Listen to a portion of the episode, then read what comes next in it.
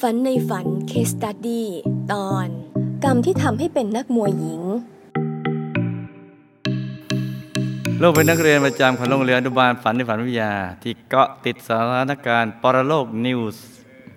ตลอดทุกวันไม่เคยขาดเลยค่ะ ยิ่งได้ฟังมินิซีรีส์เรื่องมวยแล้ว ภาพของคุณพ่อและของตัวลูกเอง ก็ผุดขึ้นมาอย่างชัดเจน หลังเลิกเรียนทุกวันคุณพ่อก็จะใช้โรงเรียนเป็น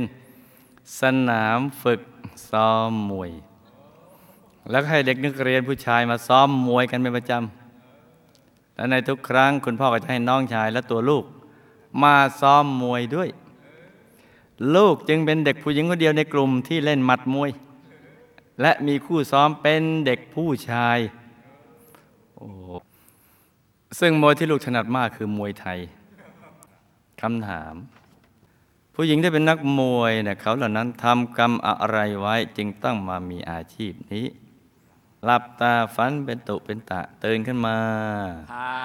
หนึ่งทีแล้วก็นำมาไล่าให้ฟังเป็นนิยายเป็นลำบลาจ้าผู้หญิงที่มีอาชีพนักมวยเพราะกรรมในอดีตหลายแนว เช่นเชียร์หรือชอบชกต่อยกัน หรือชอบเชียร์สัตว์ให้ตีกันบวกเกษตรกรรมการเมจึงทำให้มาเกิดเป็นผู้หญิง หรือสนับสนุนให้เขาชกกันละจ้ะ